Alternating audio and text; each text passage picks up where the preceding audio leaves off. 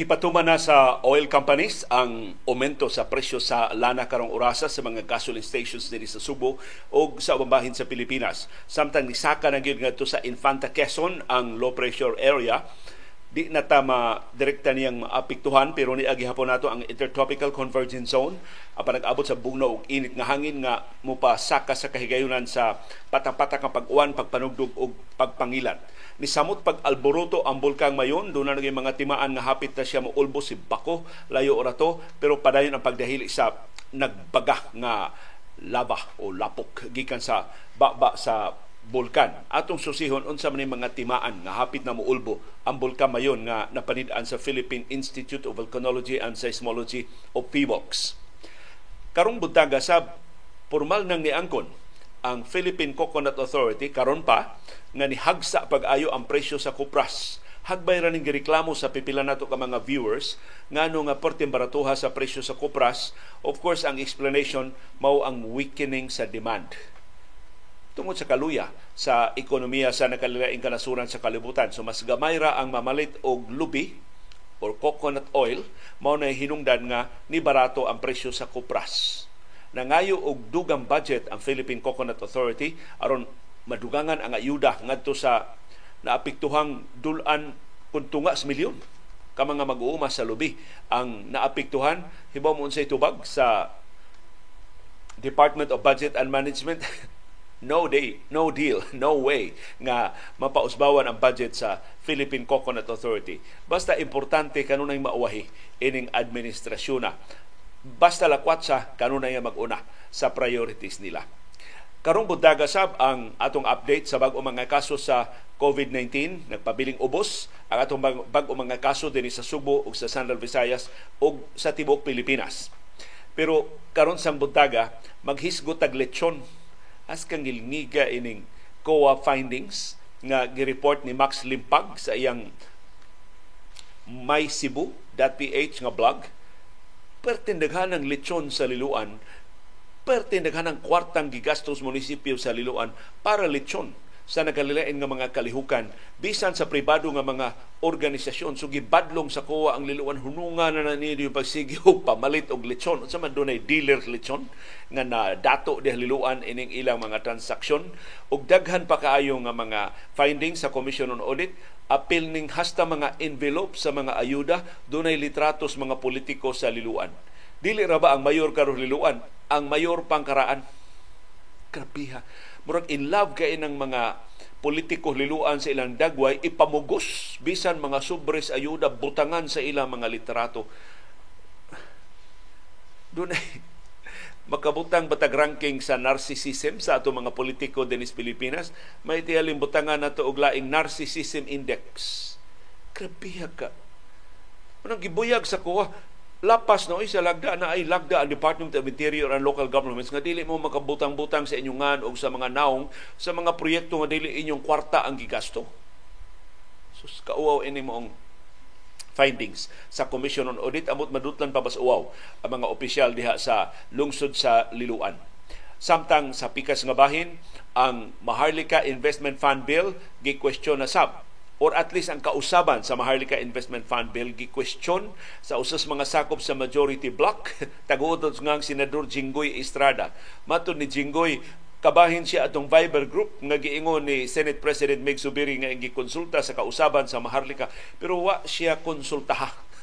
Wa siya maapil sa diskusyon ug di mahimong usbon sa Senate Secretariat kinahanglan ang mga senador gyud diha sa plenaryo. Ni uyon siya sa baruganan ni senador Coco Pimentel nga ang plenaryo ray makausab kung doon na may kasaypanan ang Maharlika Investment Fund bill.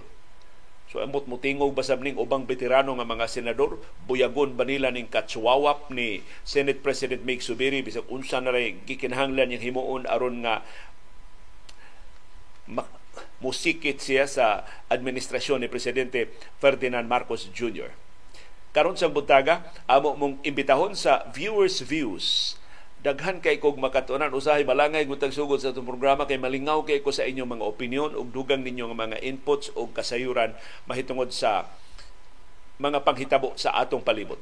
O karong buntaga imbitahon mo namo sa laing edisyon sa atong kasayuran kinoy ko yan.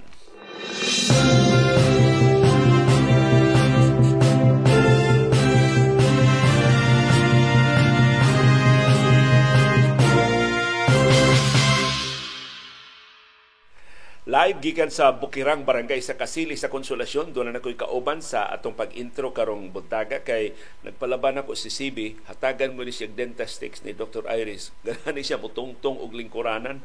So akong gipatungtong lingkuranan diri sa akong tapad sa mo na nga wa siya excuse ako siyang makugos pagsugod sa atong programa. Mangumusta laming CB ninyo sa inyong banag-banag sa inyong pagsugat sa sayong kabuntagon.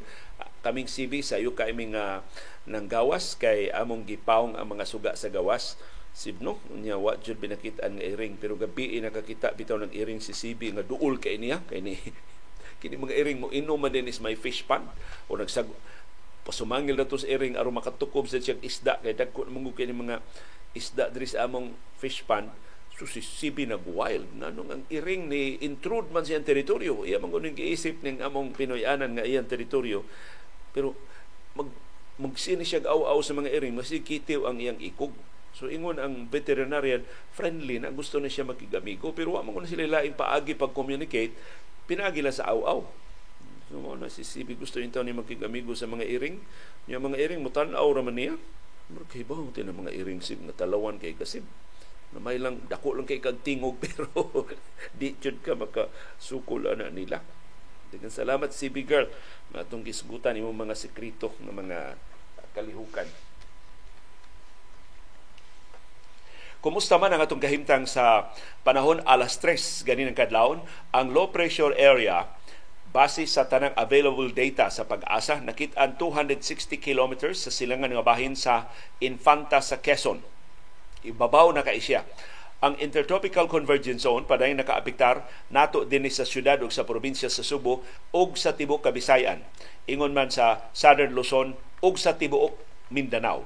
Mahiagom tag patak-patak kapag uwan, pagpanugdog o pagpangilat ug mapanganuron nga kalangitan tibok adlaw karong adlaw. Tungod sa kombinasyon sa Intertropical Convergence Zone ug sa localized thunderstorms nakatong uwan among nahiaguman bundak yung uwan diri sa among Bukiran Barangay sa Kasili sa Konsolasyon gahapon sa hapon. Patak-patak ra gito. Matud ni Cesar Ibanez atong viewer sa Bulacau Talisay City whole day gahapon wagi uwan sa Bulacau Talisay City. So dili gyud lukop ang pag-uwan nga atong nahiaguman tungod ining nag-usab-usab nato nga kahimtang sa panahon o hulga sa pag-uwan tungod sa intertropical convergence zone o sa localized thunderstorms. Pero nung duha ka landslides dinhi sa Metro Cebu nga nahitabo gahapon sa buntag. Hapit ni magkadungan-dungan ang landslide. Ang unang landslide nahitabo sa sitio Cantipla sa Bukirang Barangay sa Sudlon 2 sa Cebu City na po ka mga pamilya ang napugo sa pagbakwit kay naigo sa pagdahili sa yuta ang ilang napo sab ka mga panimay. Nahitabo alas 8.19 gahapon sa buntag ang mga mulupyo wa magkinahanglan nga papakwiton o ibutang sa evacuation center kay diha ra sab intaw sila mo dangop sa ilang mga paryente o sa ilang mga silingan nga wa maunsa ang mga bay sa pagdahili sa yuta. So hinaot susiho na sa Cebu City Disaster Risk Reduction and Management Office mabalikan pa ba nagpuyo ang ilang mga kabalayan or ato na lang na silang i-relocate og mas luwas nga mga lugar diha sa Bukirang Barangay sa Cebu City. Laing pagdahili sa yuta na hitabo gahapon sab sa buntag sa sitio Langoyon sa Barangay Manipis sa Talisay City. Mga alas 8 sab gahapon sa buntag nahitabo ang landslide diha sa Langoyon sa Manipis. Dili paagian ang daan sa Manipis karon tungod ining maong landslide. Nagpadayon ang clearing operations gigamit ang backhoe sa pribadong kontraktor nga QM Builders. Palihog kung doon mga insidente nga sama ini sa inyong tagsa-tagsa ka mga lugar, ibutang diha sa atong comment box aron atong mapahibaw. Ngadto sa hingtungdan nga mga ahensya sa gobyerno mahatagan mo diha og ayuda o kung tandugon intaw ng kahimtang hinuyuta masusi diha sa taga Mines and Geosciences Bureau sa Department of Environment and Natural Resources o sa mga local disaster risk reduction and management offices. Stable pa ba ng inyong yuta kinahanglan na ba ng palayan og jutay kinahanglan ba na og riprap unsay mga interventions nga mahimo sa gobyerno or mo adapt na lang ta sa nature pinagi sa pagbalhin ngadto sa mas luwas nga mga dapit.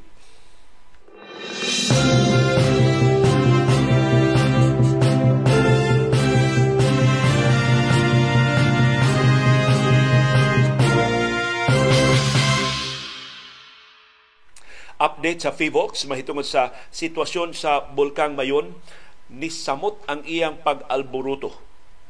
Doon ay pipila ka mga aspeto nga nagkahinay ang iyang pagtayog, for example, pero doon na sila nakit ang timaan nga hapit na muulbos, bakulay o rato, ang bulkang mayon. Matod sa PHIVOX, ang increased seismic activity ang ilang nabantayan sa nangaging nga mga oras. Kay kada 24 oras man ni ang update sa PHIVOX sa sitwasyon sa mayon. Ang ilang napanid-an ang ground deformation na mao'y usas mga timaan hapit na muulbo ang bulkang mayon. Nakarehistro sila og 100 volcanic earthquakes as of 3 p.m. gahapon pag naghatag nila ining maong update. Mas ubos ni jutay sa 102 ka volcanic earthquakes nga narehistro sa niaging adlaw. Pero consistent ang increasingly weak og shallow tremors sa PIVOX. So nagsige na gyud og tayog, nagsige na gyud og alboruto ang bulkang mayon. Pipila sa mga analyzed earthquakes nga na gisubay sa PBOX, ilang natultulan nagikan sa Summit Lava Dome. Sugikan diha sa duol ba sa bulkang mayon ang pagtayog. Ang pasabot ana sigon sa PBOX nga ang pagtayog nagumikan sa pagsigi og bugwak.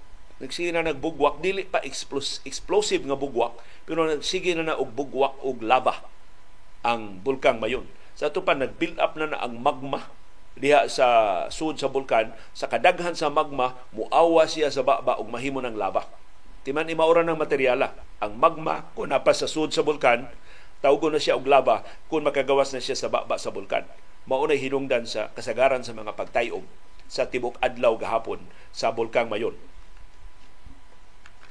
Ang increased seismicity, ang daghan, nagkadaghang kalihukan, pagtayog ug uban nga mga timaan sa pag-alboruto sa bulkang mayon, nabantayan sab nga nadungan sa noticeable sharp jump in ground tilt naa sa habagatan kasadpin kasadpan nga bahin sa bulkang mayon. Sa pagluwat ining maong update sa bulkang mayon, nagpadayon ang pagdahili sa lava.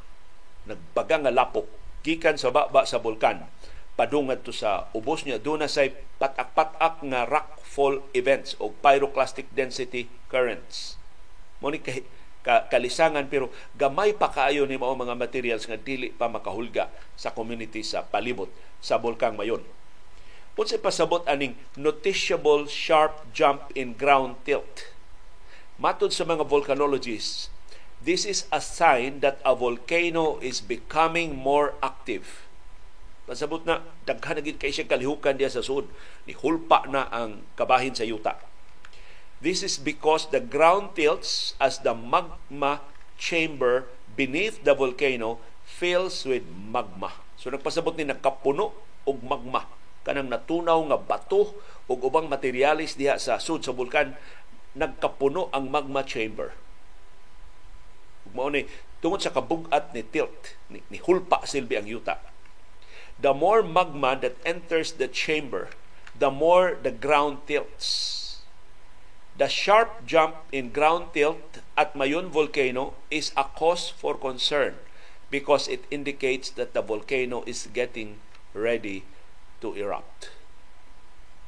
So atong badayan ang kalihukan sa Bulkang Mayon sa mosunod nga mga oras. Sigihan mo namo og update kay susdaghan kaayong mga viewers din nato dunay paryente diha sa Albay ug nabalaka sa sitwasyon dito naapektuhan kuno in town ang ilang panginabuhi kinsa may dili in town maapektuhan ang bulkan nga tinubdan sa kaanyag giisip nga labing perpekto og porma sa tanang bulkan sa kalibutan nag-alboruto og naghulga og katalagman. So ato ning bantayan in town og daghang salamat sa atong mga local government units diha sa Albay. Gisustinihan gyud nilang tabang ang mga mulupyo aron nga dili mamugos sa pagbalik sa ilang mga trabaho, sa ilang mga panginabuhi ug sa ilang mga Pinoy-anan nga ilang nabiyaan dito sa sud sa danger zone sa Bulkang Mayon.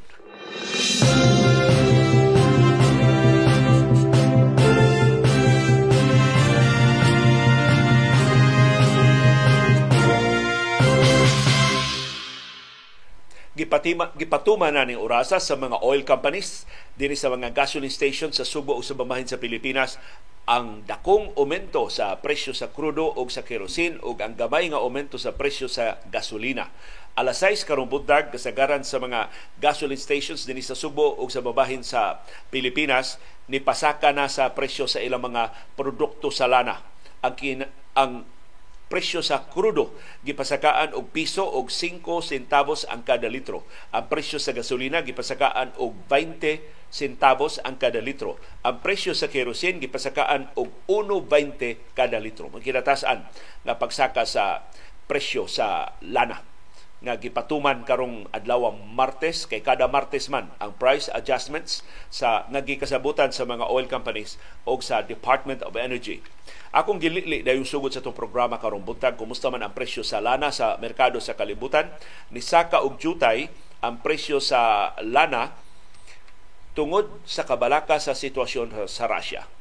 Gahapon ni saka siya og 1.3%, dako dako ang pagsaka pero ni us-us og jutay ang pagsaka 0.3% na lang ang pagsaka sa presyo sa lana pagtapos sa trading sa unang adlaw sa semana kagahapong adlaw. Nganong nabalaka man ang mga oil traders na resolver naman ang krisis dito sa Russia. Wa naman mo dayon ang Wagner Group sa pag-atake sa Moscow Matod sa mga oil traders, politically, politically unstable ang Russia. Isip resulta atong mutiny sa Wagner Group na klaro karon wa di ni klaro ang liderato ni Russian President Vladimir Putin. Kadudahan di ay unsa ka absolute ang iyang kontrol sa mga armado nga mga grupo diha sa Russia. Kay ang Russia raman maoy ni-legitimize ani mga mercenaries ba Usually, kung tarong ka nga nasod, ang imong palihukon sa imong gubat, mao ang imong regular members of the armed forces. Pero si Putin mapasar, mapagarbuhon kaayo nga ni hire o mga mercenaries. Ug mao ni ang Wagner Group, ay sus gipahagsa gus Wagner Group ang usa sa mga choppers nga ni atake unta nila dito sa mainland na sa Russia, gikan sila ni gawa sa Ukraine. So, ang puwersa ni Putin way daganan sa Wagner Group So mo nang mga oil traders na balaka unsa man ka stable ang supply sa lana gikan sa Russia. Kay kun di magkadimaon ang sitwasyon sa Russia, ang ilang supply sa lana ang usa sa labing una nga maapektuhan. Unya madungan ra ba ni sa pagsugod na sa glaslas sa Saudi Arabia sa dugan niyang produksyon sa lana. Kapin na sa usa ka milyon ka baril kada adlaw ang tangtangon sa Saudi Arabia sa iyang produksyon kada adlaw sugod sa sunod buwan sa Hulyo. Hapit na, ba? Naghinapos na buwan sa Hunyo. Umao na rason ang kabalaka nga maapektuhan ang supply sa lana, mosamot kanihit ang supply sa lana, mo'y nakapasaka sa presyo sa lana sa world market pagtapos sa trading gahapong adlaw.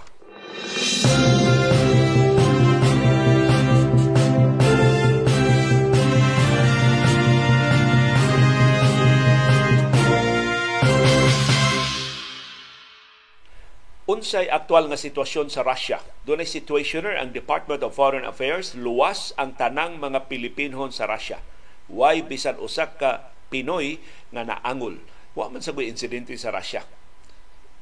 Hulga raman to sa Wagner Group nga ilang atakihon ang Defense Ministry. Pero ang Defense Ministry, ang Kremlin, naaman sa Moscow, ang uluhan sa Russia, mao nga gi-alerto ang mga Pilipinhon dito dili manggawa sa ilang mga panimay, dili manghilabot og bisan unsang mga politikanhon nga mga mobilizations dito sa Moscow ug ubang bahin sa Russia. Wa say bisan usa ka Pilipino sa Russia nga nihangyo nga magpa, mubakwit gikan sa Russia. So pait gyud ning atong sitwasyon dinhi sa Pilipinas, gabisan sa mga nasod nga dunay hulga sa gubat, dili ganahan mobiya ang mga Pilipinon. Kay mas pait gyud ang sitwasyon kung mobalik sila dinhi sa ato sa Pilipinas. Matod sa DFA dunay 10,000 ka mga Pilipinhon sa Tibok Russia, mayoriya nila mga 8,000 naa sa Moscow. Kadtong syudad sa Rostov nga nasakmit sa Wagner Group sud sa pila ka oras, doon na sa mga Pilipinhon dito, kadaghan na mga Pilipino ha. Bisan asa nga mga nasod nga mabalita, Dako ang kahigayon na ay Pilipino. Dito sa Rostov dunay na po ka mga Pilipino. Why bisan usa nga naangol, why bisan usa nila nga ni, nagpatabang sa pagpabakwit. og nitingog na ang pangu sa mercenary group nga Wagner kini si Yevgeny Prigozhin niingon kadtong ilang pag-alsa dito sa Russia wa tuy-tuyo pagpalagpot ni Russian President Vladimir Putin Murag kabahin na ni sa deal, kaya di niya i-appeal Putin siya protesta, pero migo mangud kay ni si Prigozhin o si Putin nagsugod pa ning ilang panag-amigo dito sa St. Petersburg. Kay dito man ning nga tawo ning duha ka mga kanahan. Unya nag na priso ni si Prigozhin pagkahuman niya ka priso nagnegosyo siya hotdog nidako iya negosyo sa hotdog nagtukod siya restaurant nagtukod siya catering company og nasuki silang Putin si Putin ganahan kay siyang mukaon dito sa iyang restaurant unya kada kontratang Putin isip deputy mayor sa St. Petersburg mudaog yun ang catering company ni Prigozhin. Hangtod na leader na Putin sa Russia, ang ilngig na gayo, ang higanti mga kontrata sa tanang mga bangkete diha sa Moscow, si Prigozhin na. Tukos kadaghan na niya kwarta, nagtukod siyang mercenary group, sukad atong 2014. Hapitan ang gubat sa Russia, siya mo ikontrata ni Putin, sige, udangan ang imo pagluwag-luwag diya sa imo putahe, pamusil dito, pangkrakrakin ang atong mga kontra So daghan na kay silang mga military adventures o misadventures kining Wagner Group. Dito na sila sa Libya. Dito na sila sa kining gubat sa Crimea. Apil sila.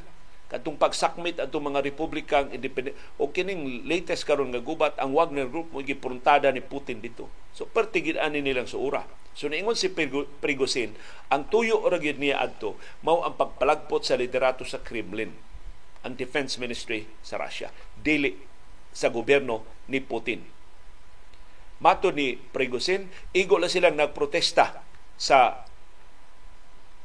ineffectual conduct of the war. Taphaw nga taktika sa gubat sa Ukraine. Daghan ko nung wa kinahanglan ng kapildihan na hiaguman sa Russia kay incompetent ang mga general o kurakot ang liderato sa defense ministry. Kana yung defense minister mo na labing dako nga kontra ni Prigozhin. Mo ni labing unang pagpakita ni Prigozhin sa publiko, human niya hununga ang iyang mutiny. Human niya paatrasa ang iyang mga sakop sa Wagner Group nga padung na unta mo atake sa Moscow. Ni angkon si Prigozhin nga sila mo'y labing epektibo nga fighting force sa Russia diha sa Ukraine o sa uban pang mga gubat nga ilang giapilan. Matud ni Prigozhin kung sama pagkatakos nila ang armadong kusog sa Russia, hagbay ra ng niluhod ang Ukraine sukad pagsugod sa gubat atong Pebrero 24 sa niaging tuig. Matod ni Prigozhin, pag matuod unsa kang nilngig ang Wagner Group, ilang nasakmit ang syudad sa Rostov nga way dugo nga nibanaw. Ni surrender diretso ang mga sundao sa Russia. Bisan kon ang syudad sa Rostov maoy logistic center na diha manukad ang tanang suporta para sa gubat sa Ukraine. Ang armadong convoy sa Wagner Group gipanguluhan ni Prigozhin niabot na lag 200 kilometros gikan sa Moscow. Niabante na sila. Nagkaduol na sila sa Moscow sa wa pa to makabuot ang kauyunan nga musibog sila bakwion ang tanang mga kasong kriminal batok nila, apil na pasangil sa treason, batok ni Prigozhin. Si Prigozhin i-exile dito sa Belarus. Unya ang iya mga mangugubat balik sa ilang base dili hilabtan, dili disarmahan sa Russia. Sa ilang bahin ang Ukraine ni pahibaw tungod ining kaguliyang sa Russia nakasakmit sila og laing teritoryo nga nakuha na unta sa Russia. Ang village sa Rivnopil mo'y labing uwahay nga nakuha sa Ukraine mao ni ikasyam nga village nga nasakmit pagbalik sa Ukraine sa ilang counter offensive.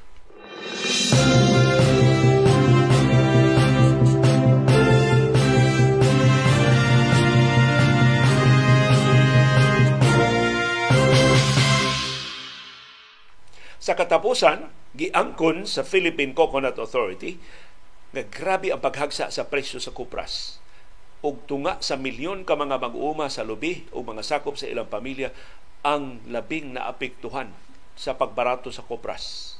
ang pait matod sa Philippine Coconut Authority, wa sila mahimo. Kay ang world market mo inihagsa. Gamay na lang kaayo ang mamalit og kupras. Tungod sa uh, luya sa kalibutan ng ekonomiya. Plus, doon ay mas barato nga mga alternatibo sa coconut oil. So tungod ana, niingon ang Philippine Coconut Authority, nangayo sila og dugang budgets Malacanang aron makatabang sila sa mga mag-uuma. Of course, gibalibaran dayon sila sa Department of Budget and Management.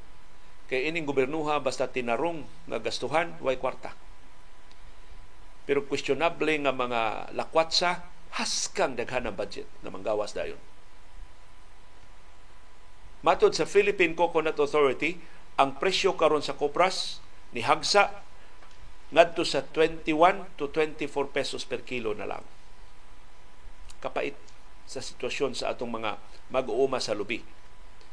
Tungod ni sa kagamay ra sa demanda, gamay ra na malit og kupras sa merkado sa kalibutan tungod sa epekto sa pandemya, tungod sa epekto sa gubat sa Ukraine, tungod sa epekto sa pagsulbong sa inflation rate, tungod sa pagkaluya sa ekonomiya sa kasagaran sa kanasuran sa kalibutan. Laing rason, barato kaayo ang palm oil sa world market. Mao ni siya baratong alternatibo sa coconut oil. Mao nang ubang mga nasod nga nagkalisod-lisod ni shift imbis mo malit og kupras o coconut oil, diri na sila na malit og palm oil. Ang farm gate price sa Kopras gipaabot hinuon nga musaka pagbalik sa bare months. So igsugod sa September, October, November, December matud sa PCA musaka ang demanda sa coconut oil o posible musaka sa pagbalik ang presyo sa kupras. In the meantime, gusto silang muhatag og ayuda ngadto sa mga mag-uuma sa lubi. 500,000 ka mga coconut farmers ang naapiki sa pagbarato sa kopras. Pero wa man sila kwarta. Nangayo silang budget, dugang budget sa Malacanang. Ang ilang gipangayo 11 bilyones pesos gikan sa Coconut Levy Fund. Kay kanang Coconut Levy para baya na sa mga mag-uuma sa lubi. So nihangyo sila 11 billion pesos ang dugang sa ilang budget gikan sa Coconut Levy. Ang tubag sa Department of Budget and Management 1 billion ra gihatagan lang sila og 1 billion pesos unsa may itong mahimo pagtabang sa mga mag-uuma sa lubi. Susama sa naandan, ang labing nagkalisod-lisod sa atong katawhan gitiwasan ining gobernoha. Ang labing nagbusdik na nila mga alyado gipasamutan pa sa pagpaburot.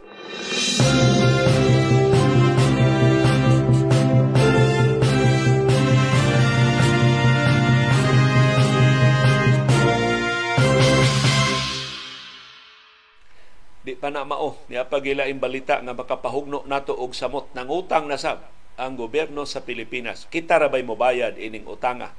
Hinaot mapuslan kining utanga. Gipahibaw sa World Bank nga ilang giaprobahan ang aplikasyon sa utang sa Pilipinas. Di lang usa di lang duha di lang tulo upat ka utang ang gikontrata sa Pilipinas. Ni total og 1.14 billion US dollars. Dali, dali kong palaban sa kong calculator. 63 billion 463 million 800,000 pesos ang giutang sa Pilipinas gikan sa World Bank. Apil sa breakdown ining dako kay utang ang 750 million US dollars para sa environmental protection o climate resilience lisura ing kita ini badsita asa kanilang gastuhon ako lang mahurot rin kaon diya sa National Disaster Risk Reduction and Management Council o sa Office of Civil Defense ang ang giutang na to ha para environmental protection o climate resilience 41 billion 752 million 500,000 pesos. Tabang mo bantay sa na paggasto ng kwartaha. Lain na itong giutang 276 million US dollars pag-improve sa fisheries management. so na to pagtanaw, pag-improve sa fisheries management. Ako nang gi-convert 15 billion 364 million 920,000 ang atong giutang para fishery pag-improve sa fisheries management. lain na itong giutang 110 million US dollars para improvement sa quality teaching sa kindergarten hangtod grade 6 sa Zamboanga Peninsula, Suksargen o Bangsamoro Autonomous Region sa Muslim Mindanao. Why dapig-dapig kining utanga para ni sa DepEd og taga Mindanao gyud siguro. Niabot nig 6 billion 123 million 700,000 pesos. Ang problema, unsaon na to pagsubay giun sa paggasto kining utanga, abstract man kayo ang mga programa, climate change, climate resilience, asa man nagastuhon? Kung sa may gastuhan ana, ayuda sa mga biktima sa katalagman. May po sa nagastuhog mga conferences o mga trainings o anha diha surikbot. Sigon sa Bureau of Treasury, ang atong budget, atong utang kinatibuk ang utang sa pil wa pa ni apil ni bagong utang ato na kontrata sa World Bank as of end of April pa lang ni kining utanga 13.9 trillion pesos kay nadugangan og 54.24 billion pesos atong buwan sa Marso. Balik panggunit sa inyong lingkuranan kay karong tuiga ang administrasyon ni Presidente Ferdinand Marcos Jr. ni pahibaw ng daan mangutang sila mas dako pa aron ikagasto sa budget sa sunod tuig. 2.46 trillion pesos ang ilang utangon karong tuiga para doon natin ikagasto sa budget sa sunod tuig. 2.46 trilyones pesos. Dakong bahin ining budget nato next year, bayad sa utang. So na tinuod ang pasidaan sa atong katiguangan na kung dili ta magmatngon pataka tagpili sa ato mga leader. Moabot gyud ang higayon nga mangutang na ta aron ibayad sa atong utang. Ang nakapait kitay magbayad anang tanan nilang utang. Sila'y nagpahimos. Sila'y nabuhong. Kay wa man tay klarong nakita nga napaingnan ini mga utanga. Pero kita ang umaabot natong mga kaliwatan mao'y magbagood sa paglukdo sa obligasyon sa makalilisa nga pagbayad ining utanga. Latest natong ihap, mobayad tagapin 120 ta um, dili bayad utangan ang kada usa nato og kapin 120,000 pesos. Bisan ang mga bata nga wa pa ma lutas inahan des maternity hospital apil sa utangan. Kada usa nila kapin 120,000 pesos ang utang. Daghang salamat sa dakong utang gibili ni kanhi presidente Rodrigo Duterte. Daghang salamat sa mas dakong utang nga giplanong kontratahon sa administrasyon ni presidente Ferdinand Marcos Jr. Kay doon naman sila giliwatan. Si Duterte ni idolo ni Ferdinand Marcos Sr.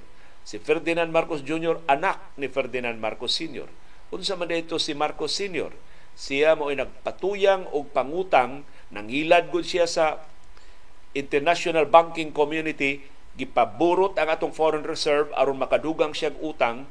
Ang iyang giutang gibulsa sa iyang mga kronis.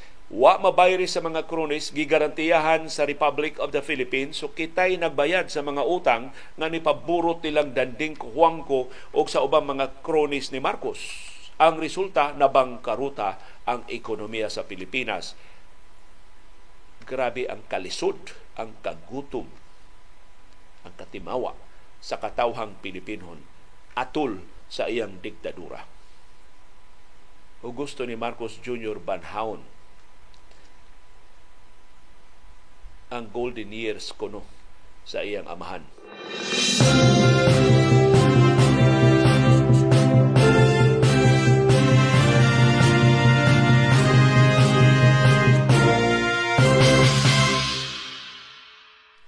Nagpadayon ang pag-us-us sa atong bag mga kaso sa COVID-19. Maunay makapa ginhawa na tubluag nga balita karong uh, buntag. Matod sa Central Office sa Department of Health, doon natay 423 kabag o mga kaso tibok Pilipinas gahapong adlaw. Less than 500 na lang ang mga kaso sa tibok nasod. Nihiyosab ngadto sa 8,033 ang atong active cases. Maoning mga pasyente nga nahibilin sa itong mga ospital o isolation facilities sa tanang rehiyon, probinsya, syudad ug lungsod sa Pilipinas. Ni us-us pagyod ngadto sa 8%, 8.0% na lang ang nationwide positivity rate. Nagsige na gyud og hinay o kaluya ang tinakdanay sa COVID-19 sa tibuok Pilipinas. Top notcher hinuon gihapon ang Metro Manila sa bag-o mga kaso gahapon doon sila 105 kabag o mga kaso. Ang projection sa Octa Research Group mas mugamay pagyud ang atong bag-o mga kaso sa COVID-19 karong adlaw between 250 and 350 karong adlaw Martes, Hunyo 27 mo'y ika-178 nga adlaw sa tuig 2023. Dinis ato sa Subo Central Visayas nag single digit ta sa atong bag mga kaso sa COVID-19 kanindot paminawon ini balitaa. Ang Central Visayas dunay walo ra ka bag-ong kaso sa COVID-19 ang kinadaghanan nagikan sa Cebu City dunay upat ka bag-ong kaso. Dunay usa ka bag-ong kaso sa Negros Oriental. Ang Bohol dunay usa. Ang Cebu Province dunay usa. Ang Lapu-Lapu City dunay usa ang Sikihor, way bagong kaso sa COVID-19. Ang Mandawi City, wa say bagong kaso sa COVID-19. Atong active cases sa Tibok Central Visayas, less than 300 na lang. So na-breach na nato ang 300 mark. Hinaot, magpadayon pag pag us-us.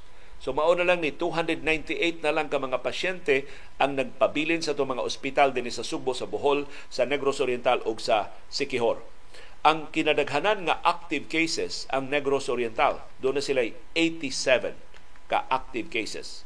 Ikaduha ang Bohol, doon ay 84 ka active cases. Ikatulo na lang ang Cebu Province, doon ay 73 ka active cases.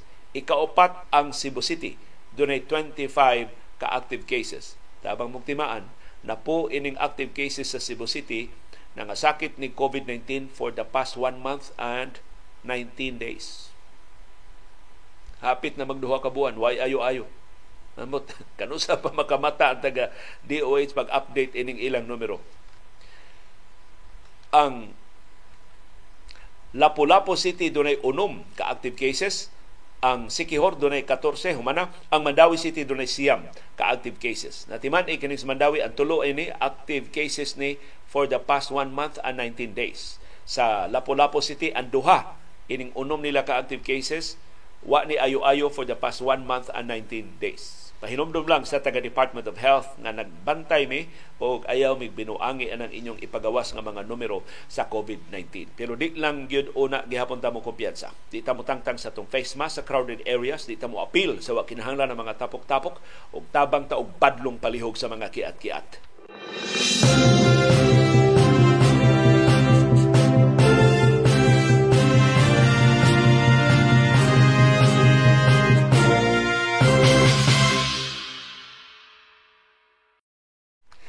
Kumusta man atong rehistrasyon sa mga SIM cards? Gi-report sa Department of Information and Communications Technology DICT na kapina 100.6 million ka mga SIM cards ang narehistro or nakakabot na sila og dulan 70% sa minimum target nga gitakda sa Department of Information and Communications Technology DICT. Hangtod ni Domingo, kining latest nga numero gipagawa sa DICT, ang total number sa narehistro ng mga SIM cards 100 million 601,136 ka mga SIM cards. Ang labing daghang narehistro ang Smart Communications niabot og 47 million 525,136 ang narehistro sa Smart. Ikaduhara ang Globe nga mo kinadaghanan og subscribers pero hinay kay ang rehistrasyon sa Globe nabiyaan sila og kapin 1.5 million sa mga nakaparehistro sa Smart. Ang latest nga registration sa Globe ni abot og 46 million 97,419. Ikatulo ang Dito Telecommunity nakarehistro na sila og 6 million 978,581 ka mga SIM cards. Mato ni DICT Secretary Ivan Jan Uy nga naglaom sila makarehistro og 110 million ka mga SIM cards sa di pa ma pupos ang deadline unya sa sunod buwan. Ang registered SIM cards ni total og 168 million 977,773. So wa na paglaom mahurot og karehistro kini mga SIM cards kay ang deadline unya naman sa July 25. So man nag-target na lang ang DICT og 70% hoping nga maura ni ang lehitimo nga mga subscribers na kanang wa magparehistro mga scammers na sila mga hackers na sila or mga trolls na sila ang mga customer, ang mga SIM subscribers nga mapakyas pagrehistro sa ilang mga SIM card sa dili pa ang deadline mo forfeit sa tanang existing nila nga mga load o mga promo registrations by July 31. So, tanang kwarta nga wa pa nimo magamit ila na sa mga telco. Musamot pagburot ang mga telco kundi mo magparehistro sa inyong mga SIM cards i-deactivate sab ang mga SIM card. So di na magamit sa pag-text, di na magamit sa pagtawag, di na magamit sa pag pamaligya online, di na magamit sa pagpamalit online, di na magamit sa inyong naandan in town diha nga mga komunikasyon o mga panginabuhi. Busa sa makausap pa, awhaga ng inyong mga kaila, labi na itong mga muingon nga di lagi na i-deactivate ang mga SIM cards kay negosyo na sa mga telco, kakuyaw, inyong suwayan. Ning panahon ro ba nato sa kaimportante sa mga cellphones? Ma-isolated in town mo. Di na mo makakontak sa inyong mama, sa inyong papa, sa inyong mga igsuon, sa inyong mga minahal sa kinabuhi, di na mo mahibawan sa inyong sitwasyon, di na mo makapakitabang atol sa mga emerhensiya kung dili ma-activate ang inyong mga kung ma-deactivate ang inyong mga SIM cards.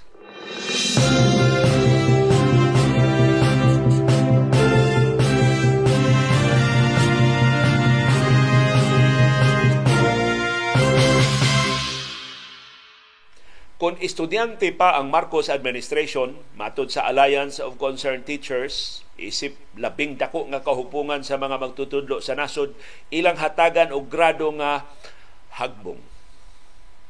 Hagbong ang Marcos administration sa natad sa edukasyon. Sigon sa Alliance of Concerned Teachers. Matod nila, si Presidente Ferdinand Marcos Jr. hapit naman ang iyang unang anibersaryo sa iyang administrasyon nipakita og extreme neglect og lack of action pag-address sa krisis sa edukasyon o sa ekonomiya. Polos ra istorya ang atong nadawat gikan sa presidente sa niaging dula na tuig siyang administrasyon why resulta? Why nakita na konkretong lakang pag-improve sa kalidad sa edukasyon? Nagkagrabe naman hinoon ang kahuot sa atong mga classrooms. Nagkagrabe ang kanihit sa atong mga magtutudlo sa atong mga textbooks ug ubang mga materyales sa pagkat-on pagtudlo sa atong mga bata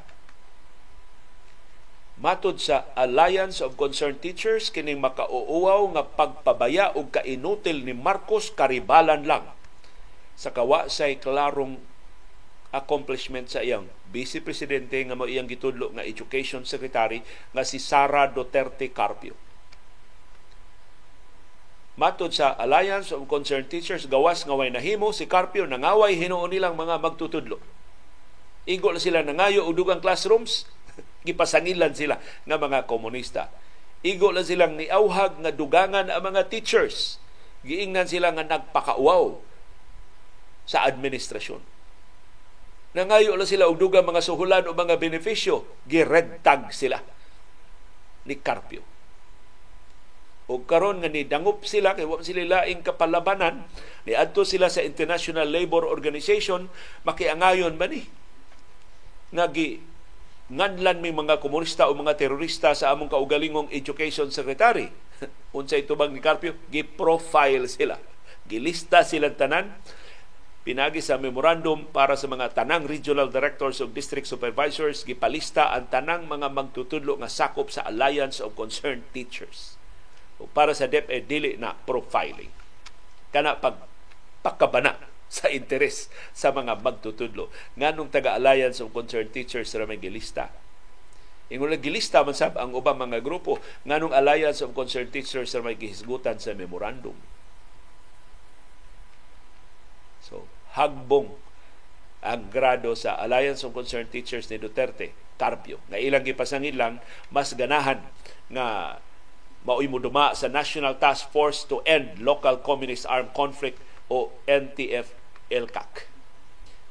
So sa makausap pa, gisubli sa Alliance of Concerned Teachers ang ilang demanda, dugangan ang pagtuk pagtukod og dugang classrooms, mag-hire og dugang mga magtutudlo, i-upgrade ang suhulan o mga benepisyo sa mga teachers o sa mga education workers. Mo hire og dugang education support personnel, mo improve sa education workers benefits. Pandayon ang Magna Carta for private school teachers o ipatigbabaw ang academic freedom o union rights. Gisaway sa Alliance of Concerned Teachers ang wa gyud pagpakabana sa Kongreso, sa Senado o sa Administrasyong Marcos sa paghatag bisan gamay na lang sulbad ining dugay na kaayo nga mga problema sa mga magtutudlo. The latest of which hangtod karon wa pa marilis ang ilang performance-based bonus PBB sa 2021. Kabiha, duha na katuig kini mao PBB wa pa marilis hangtod karon. Ang rason wa pa kasumiter sa tanang dokumento ang departamento sa edukasyon. Paita sa DepEd ubos ni Vice Presidente og Education Secretary Sara Duterte Carpio abunda sa pagpangaway abunda sa red tagging nihit sa batakan nga mga lakang sama sa pagsumiter sa yano kaayo nga mga requirements para sa performance-based bonus sa mga magtutudlo.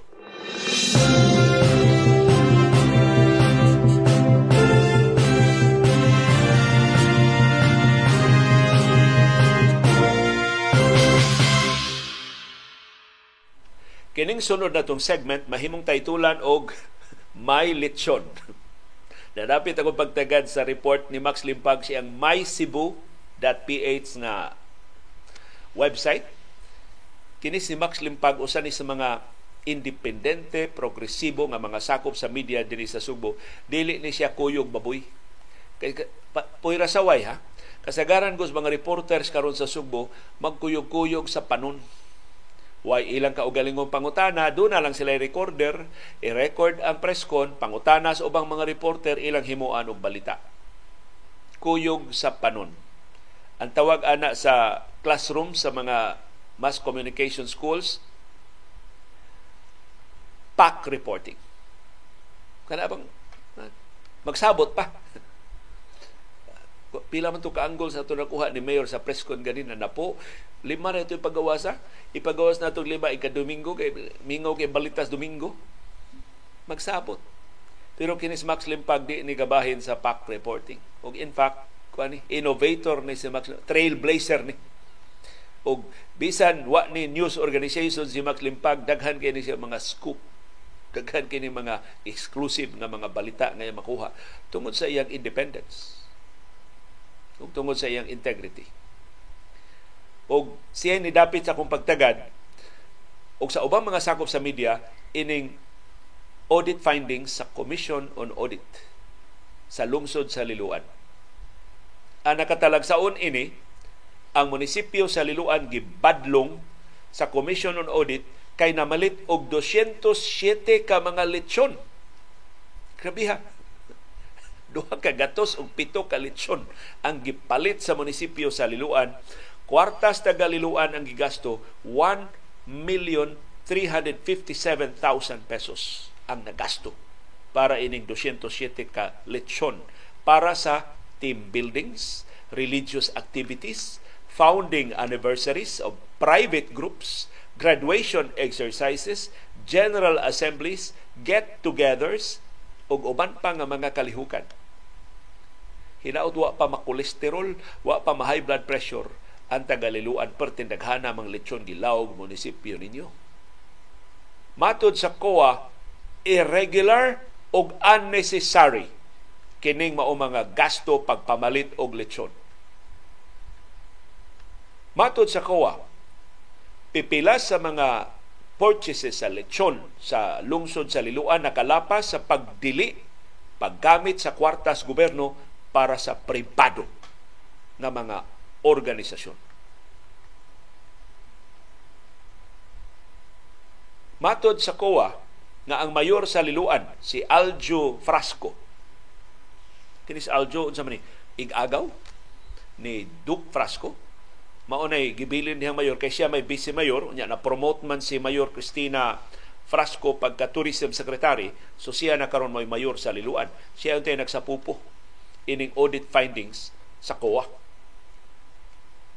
So niingon na kuno si Mayor Aljo Frasco idili na ang mga request sa mga lechon sa bisan unsa nga mga kalihukan diha sa Liluan.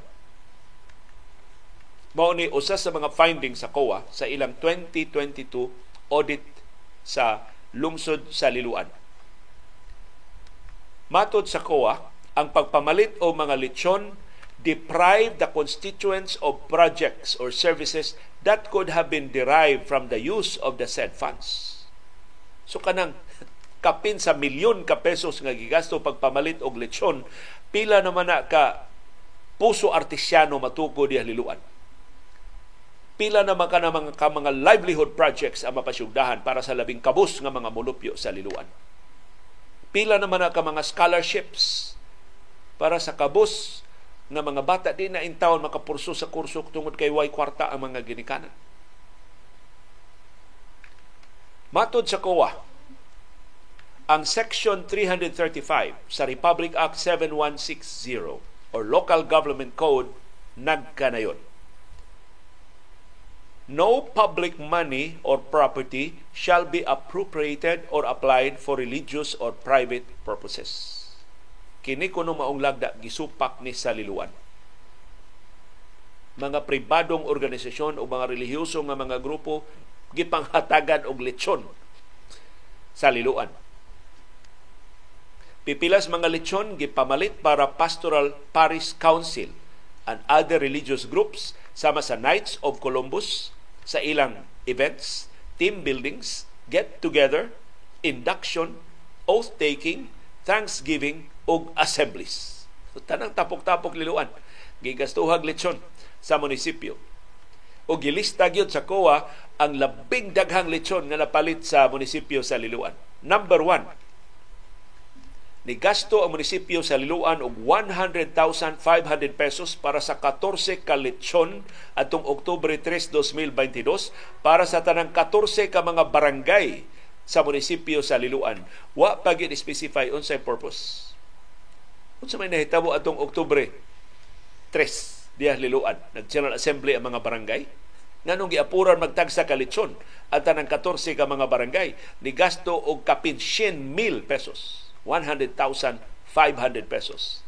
Ikaduha, ni gasto ang munisipyo sa Liluan og 48,000 pesos, pesos para wow kalitsyon sa mga transaksyon sa Pebrero 7, 2022 for someone dili someone for Simeon Ayuda Elementary Christmas Light Up. Ngiga mag kano sa sila na Christmas Light Up February 7 Christmas light up ari tenas December. Tiyali kini February 7, Valentine light, uh, light up ni. Nganong na may Christmas sa, sa Pebrero. Nevertheless, 48,000 pesos ang gasto para wow ka lechon. So ni gawas ka ni siga, ni sinaw ang mga suga tungod sa kadaghan sa lechon. Ikatulo, ni gasto ang munisipyo sa Liluan og 45,500 pesos sa pito ka lechon atong Oktubre 3 para sa Liluan National High School, Simeon Ayuda Elementary School, Kutkut Barangay Health Workers, Barangay Poblasyon Capability Building o Simeon Ayuda Elementary School Moving Up and Graduation Ceremony. Time para good. Simeon Ayuda. Mura og paborito mong eskwelahan da. Daghan kay mong lechon gikas munisipyo Liluan.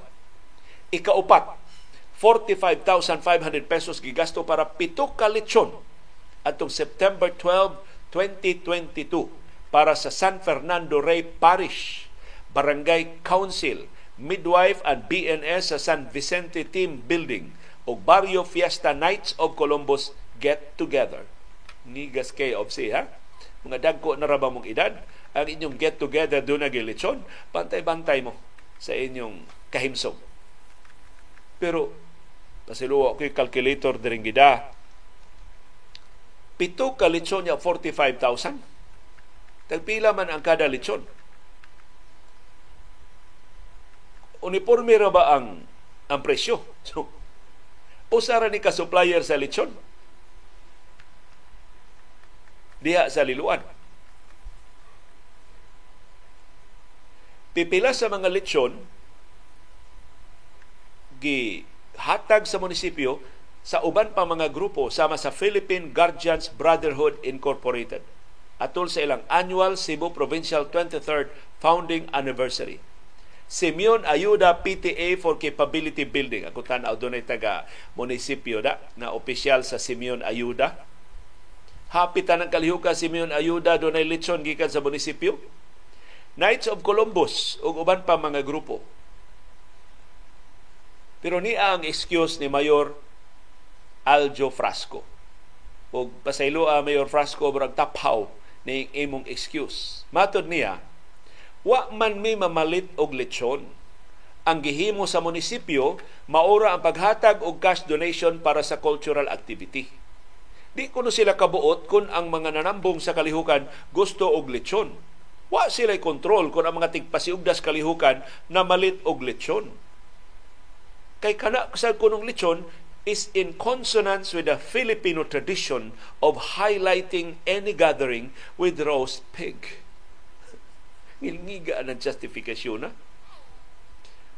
Kwarta ra ko ng gihatag sa munisipyo sa Liliwan, mga tigpasiugda ko no ni nagbuot nga lechon mo ilang paliton, unya ka na ko ng lechon tradisyon na sa mga Pilipino. Pero, matod sa Commission on Audit, dako ng sayop Mayor Frasco. The disbursement vouchers and its supporting documents show it was Liluan's Bids and Awards Committee who procured these lechons. So hasta pag-justify na makak si Mayor Frasco na kwarta ra kuno ilang gihatag. Matod sa kuha lahi man ang inyong dokumento. Ang dokumento ng mga vouchers nga inyong gisumeter sa kuha nagpakita kamoy na malit sa lechon. Kamoy nag bidding sa lechon. Tiyam na lechon ni, ni agi pag bid sa awards committee. Ato niya ila-ilahon kinsa ning supplier sa lechon. Mga tag bonus kadako siyang kwarta, kadako siyang income sa tungod las pagpamalit og litson sa munisipyo sa Liluan. Namatod ni, ni Max Limpag, si Mayor Aljo Frasco, magpa-interview ko nila sa May Cebu. So ato ba abuton ang side ni Mayor Aljo Frasco. Pero kining iyang pasiuna nga mga depensa sa pagpamalit nila o mga lechon sa munisipyo sa Liluan na sakpa na sa Commission on Audit nga puwerteng taphawa.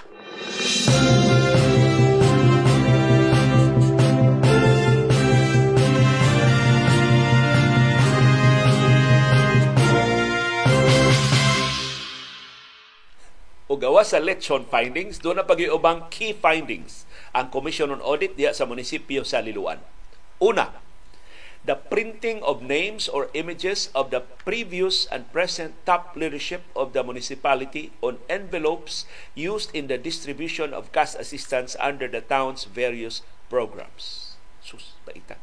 Ang mga sobre sa mga cash assistance doon ay litrato sa previous o present leaders sa liluan. Wa man ko kakita, wa man si detalye sa Commission on Audit. So kinsa may mga previous leaders, Mayor Duc Frasco, ang kanhi mayor, karon kongresista. Adi na previous, kay kongresista pa mas Duc karon. Si Cristina Frasco, kanhi mayor, karon tourism secretary. Napa iyang naong. O giapil na ang naong ni Aljo Frasco. Kay siya na ba mayor? Nanong mawani man siya. Ingon ang COA, This is contrary to COA and DILG circulars. Doon ay lagda batok sa pagbutang sa inyong mga ngan o sa inyong mga litrato ni uyon ang liluan ilang hunungon kining maong practice. So bantay mo dahil liluan, mawa na ba ng mga nga, mga naong sa mga opisyal. Anang hasta mga sobre gibutangan sa ilang mga naong. Kung doon ay contest sa narcissism, murag kung dili makampiyon, first runner-up ning liluan. As ka daghanang dagwise mga politiko di liluan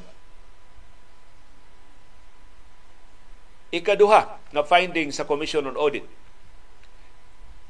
Liluan did not properly observe the posting requirements for infrastructure projects undertaken by the town. So ang mga detalye hinos mga proyekto, wa pila ka kilometro andan, kanusa ang isugdan, kanusa mahuman, pila ang budget, mao man na. ang mga ibutang unta sa notisya sa mga proyekto pero dagko kay mga naong sa mga politiko. Maoy murag wa nay kabutangan sa detalye mismo sa proyekto kay nalukop na mas naong sa politiko. Dagko kay nila mga dagway diha.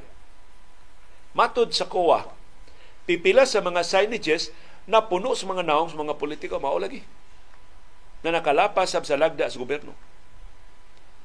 So ni saad si Mayor Frasco nga o ni, ni pasabot si Mayor Frasco kini ko ng mga signages wa ni gasto ang munisipyo.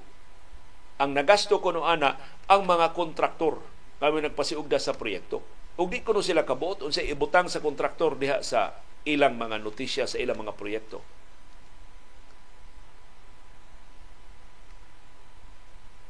So niingon si Mayor Frasco, iya ko nung gipahilumduman ang mga kontraktor nga di na itaod na mga signage nga dunay mga ngan o mga litrato sa mga politiko. Mayor Aljo Frasco, we were not born yesterday. Kinsa mo imong patuuhon? Nga, nga, mga kontraktor mo ay nag kanang mga naunga, mauro sa mga naunga na sa inyong mga sobre, mauro sa mga naunga na sa inyong mga munisipyo, mauro sa mga naunga na sa inyong mga tarpaulins, mauro sa mga naunga na sa inyong mga billboards usa ra nag-produce aning tanan. Ug nahibaw tag si kinsa, dili ang mga kontraktor. Murag nitakilid na lang mga kontraktor pagbayad kung sila may nagbayad ang mga mga notisya. Laing finding sa Commission on Audit, cash assistance totaling 3.4 million pesos remain unutilized and idle by year end, thus defeating the purpose for which these funds were granted. Tanawa. Doon ay mga cash assistance, wa ipanghatag 3.4 million pesos. Kung sa may kapuslanan, kay wa pa mabutangi og naong mga politiko ang mga sobre, ani mo mga cash assistance, pending lang una ang distribution. Matod sa COA, miuyon ang luan nga mag-andam no sila mga programa aron nga maapod-apod kining maong mga pundo. Laing finding sa COA, cash advances totaling 512,000 pesos remained unliquidated by December 31, 2022. Si Mayor Frasco ni ingon maning kamot sila na maliquidate na ni, makuha na ni tanang resibo o mga dokumento ini mao mga gasto. Laing finding sa Commission on Audit, ang munisipyo sa Liluan ni hire og mga consultants nga why procurement process sa highly technical consultants ug wa suportahi sa kompleto nga mga dokumento si Mayor Frasco ni saad sa COA nga ilang isometer ang tanang mga requirements. Laing finding sa COA, ni hire sila og 318 ka mga job order workers nga wa suportahi og job order contract o memorandum of agreement nga nagdetalye sa scope, terms, function og job description. Matod sa auditors, 86 ini mga job order personnel ni render og overtime bisag way authority sa paghimo ini. Si Mayor Frasco ni mando nga trabahoon ang paperwork sa mga job order employees. Paita Mayor Frasco murag grade 1 na nasakpan siyang maestra nga wa magtuman siyang homework. So mao ni ang pipila sa mga findings sa Commission on Audit sa munisipyo sa Liluan. Wa i-single out ni Max Limpag aliluan mo may una ni gawas sa report sa Commission on Audit salamat Max Limpag sa imong kakugihan, sa imong kaligdong, sa imong kaisog ug sa imong katakos pagpasabot namo kay dili dili sayon basahon kanang mga audit report sa Commission on Audit pero gi-summarize, gi-highlight ni Max Limpag ang labing importante nga mga detalye ug salamat usa ko sa iyang gipasahan ining iyang kasayuran.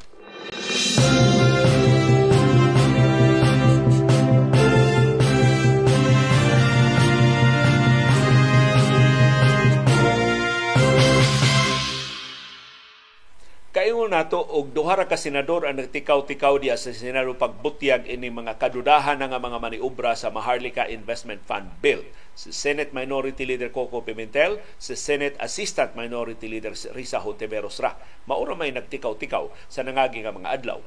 Gahapon nitingog si Senador Jinggoy Estrada Matod ni Jinggoy, veterano man ko nga senador, dili mahimo nga usab-usabon ang balaod sa Senate Secretariat ang mga senadora mao'y makausab sa balaudon kun doon na may sayop kanang napasar namo nga Maharlika Investment Fund Bill. The Senate Secretariat is not allowed to correct any content, even punctuation marks in bills. Mo na ni Senador Jinggoy Estrada. Matod ni Jinggoy nadapit iyang pagtagad sa sulti ni Senate Secretary Renato Bantog Jr. nga kadtong nagdoble nga mga provision nga managlahi ang prescription period sa mga krimen nga gilista sa Maharlika Investment Fund Bill ilang gi merge ilang gi usab og ilan na lang giipon ang section 50 ug ang section 51 What I understand, matod ni Jinggoy, sa tagal ko dito, you cannot alter not even a period, not even a comma, yun ang aking pagkakaintindi. So di mausap, kanang napasar nga balaudon, mauna na. Di na mahimong usap-usabo ni Bisan Kinsa, labi na sa Senate Secretariat. So gipangutana si kay mura manig media forum ang gitabungan ni Jingo Estrada gahapon. Gipangutana siya, giunsa man na unsaon man pag-ayo sa Senado ang nagduble nga probisyon nga managlahi ang prescription period. Ang Section 50 nagtakda og 10 years nga prescription period, ang Section 51 20 years ang itakda nga prescription period. Matod ni Jinggoy, wa ko'y kalibutan anang Viber group kaya ang sulti ni Senate President Mig Subiri, ila kuno ng gitarong exhaustive kuno kaayo ang ilang diskusyon sa ilang Viber group. Mato ni Subiri, I believe the corrections were made thoroughly discussed uh, the, the corrections were thoroughly discussed by the majority bloc in our Viber group, including the corrections sent by Senator Mark Villar. So nahusay ko na lang, maikuno kayo nalang pagkatuki sa ilang Bible. Gibuko ni Chingoy si Migs Subiri Maton ni Estrada, I was never consulted on the matter. Wa dyan ang utanan ako. Mahimo bang usab-usabon na na diha ang balaod nun? Matod ni Jinggoy, kabahin siya sa Viber group nga gisgutan ni Subiri, pero wa siya kabasa sa diskusyon. Ug wa sab tawga iyang atensyon nga doon na na diskusyon sa double provision sa Maharlika Investment Fund Bill. Human permahe ni Senate President Mig Subiri dito sa embahada sa Washington giplitihan ang Maharlika ang, ang hard copy sa Maharlika Investment Fund Bill giplitihan og at least 200 250,000 pesos sa biyahe gikan og padung Pilipinas ug sa Estados Unidos. Ni pasidaan si Senate Minority Leader Coco Pimentel nga posible ang falsification. Illegal. Questionable. Ang pag-usab-usab sa balaod nun nga wa sa plenaryo. Adto ra na sa plenaryo mahimong mausab. O makadako na sa chances nga madeklarar sa Korte Suprema nga illegal ug unconstitutional ang Maharlika Investment Fund Bill kung finally permahan suma siyang gisaad ni Presidente Ferdinand Marcos Jr. inig tugpa ng balaod noon sa iyang lamesa.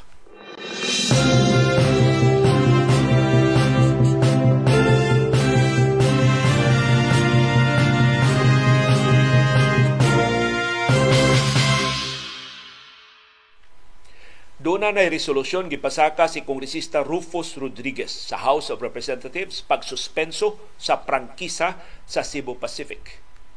Gitumbok ni Rodriguez ang resolusyon ang daghan kay kasinatian sa mga pasahero na tanggong o pila ka oras, pila ka adlaw diya airports tungod sa nalangay, na kansilar, way klaro nila nga mga flights. Pero matod ni Rufus Rodriguez, personal ni para sa niya. Kay ang iyang asawa na biktima sab sa Cebu Pacific. Hasta siya na biktima sab kay nan bao siya paabot siyang asawa nga nalangay sa iyang flight. Gisgutan gyud ni Rodriguez sa iyang resolusyon, my wife Finina. Nindot sa kay nga ng iyang wife. So iyang yung gisgutan siyang resolusyon.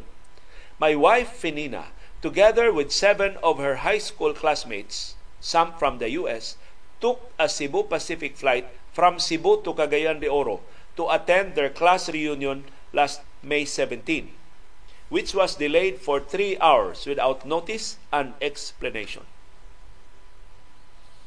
Sugi kan din Sugbo. Nanuro ito din Sugbo iyang asawa o siya mga classmates sa high school. Unya nangadto sa de Oro kay mutambong na sa ilang reunion. Nalangay og tulo ka oras ang ilang flight. Unya ingos Rufus Rodriguez na angin ko. Kaya ako tulo sa ka oras nagpaabot sa Lagindingan Airport. Dito ni kanang Lagindingan gawas na nas kay Oro pero duol na nas kay Oro tuwa dito ang ilang airport. Dako kay nang ilang airport sa Lagindingan. Nagpaabot sa siya dito tulo ka oras. Kay wa may klaro kanu sa makalupad ang eroplano sa iyang asawa. Atol kuno silang pagkatanggong diri sa Mactan Cebu International Airport sud sa tulo ka oras, gihatagan lang ang iyang asawa ug iyang mga classmates og usa ka botelya nga tubig ug biscuits. Ang problema, sigon sa Civil Aeronautics Board, way klaro ang balaod unsay silot ipahamtang sa mga kompanya sa eroplano sa sama sa Cebu Pacific nga nag-overbooking. In fact, kanang Air Passenger Bill of Rights why provision nga nagprevent o nagsilot sa overbooking. So, balik tas ato mga magbabalaod. Kung sa may kalidad ining ilang mga balaod nga gipanday, wa may klaro. Ang usa ka balaod mag-regulate sa airline industry should have been comprehensive nga nung wa man mahisguti ang overbooking Wa gani bisan usa na lang ka provision sa overbooking kini balaod sa Air Passenger Bill of Rights.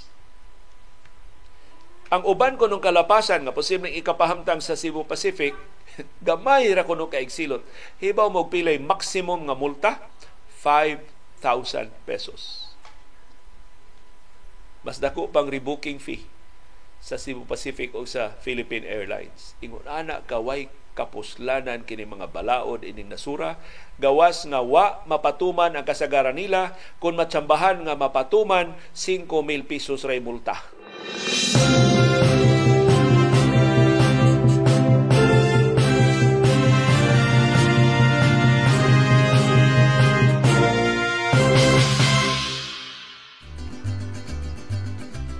Nagkasalamat sa inyong aktibo nga pag-apil o pagsuporta sa atong mga programa. Mauna ni ang atong viewers views ang mga pakuna-una ang mga reaksyon sa atong mga viewers on demand sa mga isyu nga natuki o wa matuki sa atong mga programa.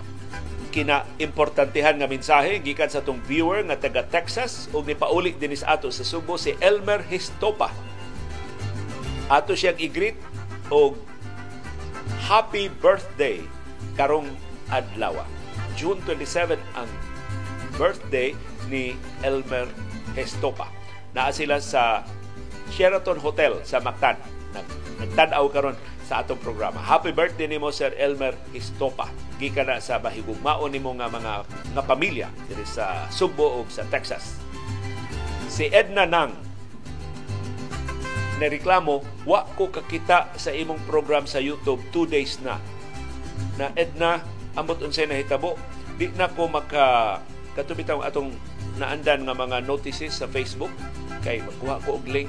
Dili na kay karon sa di pa ko ka stream di pa ko kasugod sa broadcast ari pa ko diri mag ari ko sa OBS mag amot di pa ko kamao nga mo sa YouTube. Patudlo niya ko. So pasaylua kung wa kay notice nga nadawat sa atong broadcast kung ari nagsalig ka sa Facebook. Pero akong sugyot Edna subscribe sa atong channel sa YouTube kung mo subscribe ka sa atong channel, i-click sa nang doon na icon nga bell, i-click na siya para ma-notify ka every time doon na tayo live broadcast. Pasayluwa na, kay na-reset ang akong OBS kay nag-update sila sa ilang version. Yawa ko mo update, bugos jud ko nilang update kay di na mo sa OBS kung dili ko mo update. So mo tong nausab ang tanan natong mga settings. Mao ning hastang atong look na usab na sab. Pero katong gagmay kay nato nga mga boxes na ingon ang pipila ka mga viewers ay natong ibalik liyo sagbot kay ismata so kini na lang kuno ang duha ka boxes mo ilang ipasul ipabutang. Kanang sa mga headlines o kanang sa inyong mga chat messages. Si Froline Telebangko Quezon duha mahitungod di sa manipis dako og lapad na andan sa manipis. Gisigihan na na og trabaho diha. Nakatrabaho pod mi sa riprap diha sa una pero mudahili gyud na diha labi na konting uwan.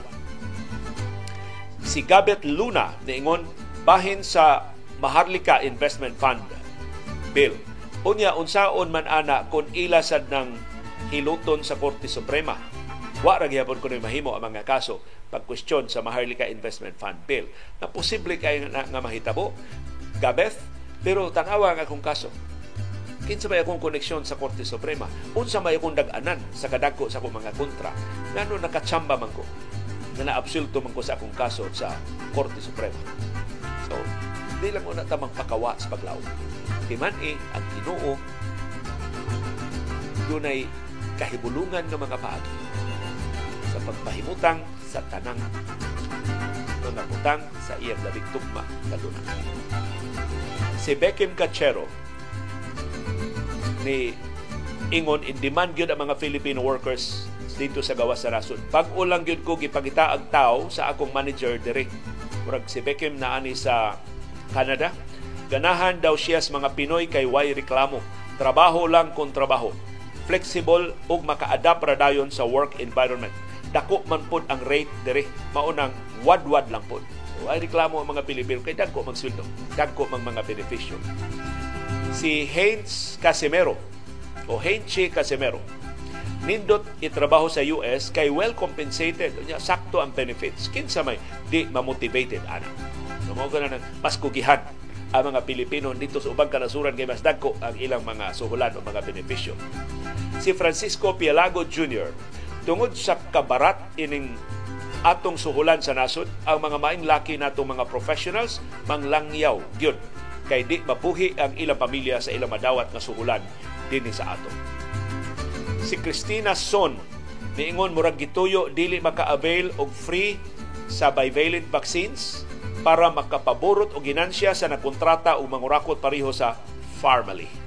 Ituyo ko nun eh, nga ang gobyerno di na makadali og palit aron dili malibre ang bivalent vaccines aron makabuylo sila negosyo sa bivalent vaccines kay karon gitugutan na sa Food and Drug Administration ang pribado nga mga kompanya nga mamalit sa bivalent vaccines kay doon na certificate of product registration si Richard de la Cruz niingon kinsa manggoy mo invest nga perting lisura pag-comply sa mga requirements sa gobyerno. Why klaro ang mga infra? Si BBM ra ang nagtuo sa mga pledges sa investments from other nations. Ug gidetalye gito sa ato mga viewers unsa kalisod sila mismo ang aktual na naglihok sa mga permits sa mga lisensya sa mga dokumentong gikinahanglan sa pagnegosyo dinis ato hilabihang lisura gyud pangilkilan pa silang tagaliog.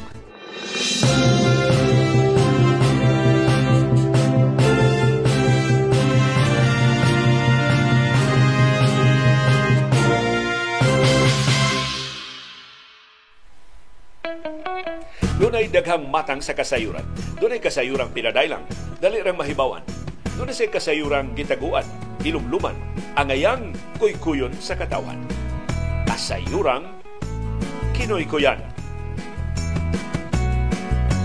Daghang nahibong nga nung gitudlo ni siya sa gabinete, kay doon na may daghang kaso sa una nga nakapaapiki. Gi-perpetually disqualify from holding public office naman gani ni. Nga nung na-promote naman hinuon sa pagka department secretary.